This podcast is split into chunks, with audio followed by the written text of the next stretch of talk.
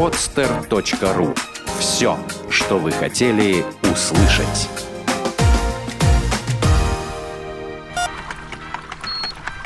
Программа с точки зрения науки. Взгляд из лаборатории. Роль науки в современных компьютерных играх.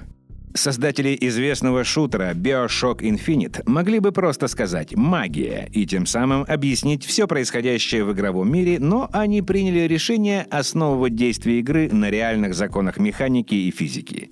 Именно поэтому при разработке сюжета в качестве научного консультанта была приглашена Ван Кэмп, сотрудница лаборатории Чарльза Старка Дрейпера. Она помогала исправлять ошибки в сценарии игры.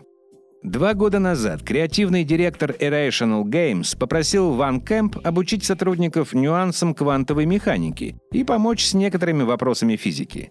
В 1950-х годах физик Хью Эверетт впервые предположил, что существует бесконечное количество вселенных. Одним из ключевых моментов Bioshock Infinite как раз является представление о том, что большая вселенная разделяется на множество связанных друг с другом миров. Другим важным моментом стала квантовая суперпозиция. Теория о том, что частицы могут быть одновременно в двух разных местах. Два персонажа существуют в бесконечном количестве вселенных во всех теоретически возможных местах до тех пор, пока игрок, внешний наблюдатель, не начнет делать какие-либо ходы. Это влияние на игровой мир и станет поворотным моментом в судьбах персонажей. Также создателям сюжета пришлось столкнуться с шизофреническими нейтронами, которые были описаны в 1990 году физиком Львом Вейдманом. Он знал, что свободные нейтроны могут быть получены путем ядерного деления и синтеза в искусственных ядерных реакторах, и заинтересовался тем, что будет, если нейтрон пройдет одновременно по двум различным сторонам определенного устройства.